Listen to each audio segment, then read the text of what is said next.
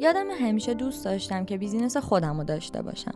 از اونجایی که توی حوزه‌های مختلفی فعالیت داشتم یکی از جذابترین کارها برای من این بودش که وقتی با آدمای مختلفی صحبت می‌کنم و پای حرفاشون میشینم قسمت های مثبت حرفاشون رو برداشت بکنم بتونم ازشون یاد بگیرم ایده بگیرم و حتی از اون اشخاص توی زندگیم بتونم استفاده بکنم. این شد که پادکست به توان قهوه برای من شکل گرفت. اینجا دقیقا همون جاییه که من همیشه توی ذهن خودم دوست داشتم که با صدام با حرفام یا با همون آدم هایی که همیشه توی مسیر تونستن به من کمک بکنن در کنارشون باشم و یک سری از تجربیات ارزشمند رو در اختیار بقیه هم قرار بدم. هدف اصلی این پادکست این هستش که دقیقا همین سری از افرادی که ممکنه دوست من باشن ممکنه استاد من بوده باشن توی این مسیر منو کمک کرده باشن و از همه مهمتر افراد متخصصی که حرفی برای گفتن دارن رو به این پادکست دعوت بکنم و بتونم که شنونده حرفاشون باشم. که من معتقدم همین حرفها در قالب نه آموزش نه نصیحت و صرفا گفتگو می‌تونه به خیلی از آدمهای دیگه علاقمند کمک بکنه. اسم این پادکست به توان قهوه است و موضوعیت کلی ما قرار بر محوریت قهوه جلو بره. خیلی دوست داشتم که یک نقطه مشترک بین روابط عمومی و سنف قهوه ایجاد بکنم که حتما توی قسمت های بعدی بیشتر راجبش براتون توضیح میدم که چه چیزی توی ذهنم هست قرار چه کارایی انجام بدیم چه صحبتهایی بشه مهمونامون کیا هستن اینا رو حتما به زودی متوجه میشید. من هما دوست دارم که این پادکست مفید واقع بشه. چجوری مفید؟ یعنی وقتی که شما به هر قسمت از این اپیزود گوش می‌دید حرفی برای گفتن داشته باشه. یه خاطر تعریف کنم. از سال 99 که خب ما موقع تقریبا با رفیقا و دوستامون هیچ تفریحی به جز کافه رفتن نداشتیم.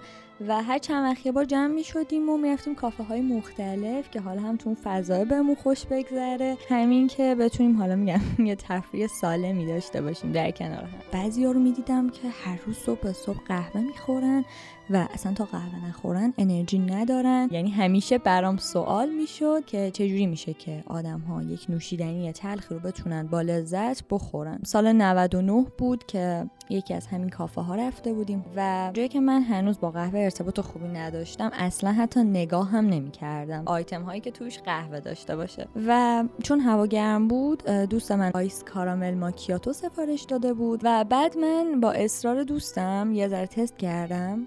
و ببین خیلی برام جذابیت داشت اون تم. مثلا انگاری همون چیزی بود که الان من دلم می‌خواست. من بعد از اون تصمیم گرفتم که برم این ترکیب رو توی خونه امتحانش بکنم و با ذائقه خودم بیشتر مچش بکنم.